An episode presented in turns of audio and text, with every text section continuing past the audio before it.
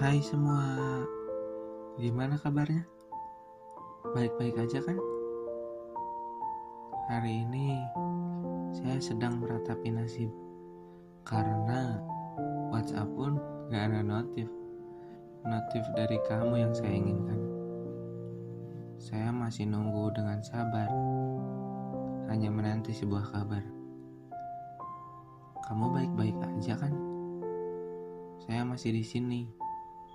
Saya masih bertahan. Cinta saya kepada kamu begitu besar, walaupun sakit hati ini karena kamu tinggalkan. Tapi saya bisa kuat bertahan, karena saya tahu kok ini hanya cobaan. Karena saya tahu ini cuma ujian.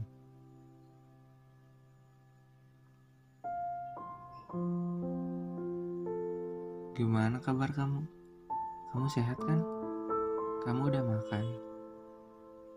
Saya selalu ingin tanyakan itu, tapi jari dan keyboard saya seakan gak mau berteman. Untuk kamu yang sedang saya perjuangkan, saya percaya pada keajaiban. Kamu akan mencintai saya lebih dari saya mencintai kamu. Saya percaya ini bukan akhir. Justru ini adalah awal perjalanan. Terkadang hati dan pikiran saya selalu bertengkar. Pikiran saya mengatakan, udah, mundur. Dia udah gak butuh kamu lagi. Tapi hati saya selalu membantah itu. Rimba, pertahankan. Lu tuh sayang. Awalnya ini memang sulit, tapi saya percaya pada hati saya. Karena hati gak mungkin bohong kan? Saya akan terus bertahan. Kamu masih inget gak? Waktu itu kita baru lulus S M A.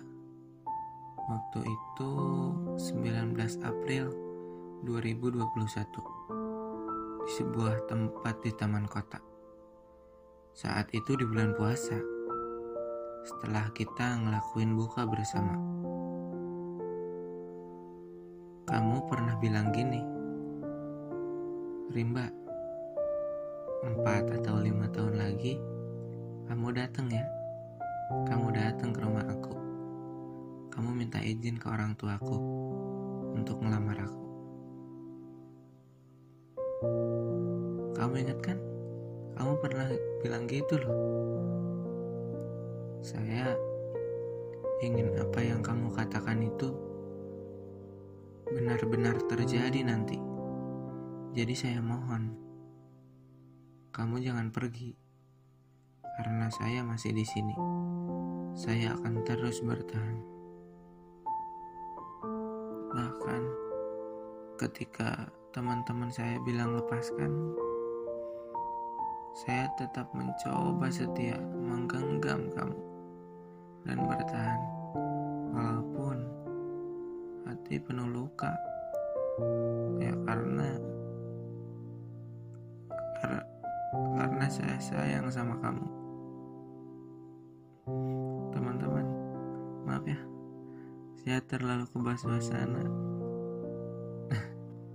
Untuk kalian yang sedang berjuang, semangat ya, kuatin hati kalian, perjuangin cinta kalian.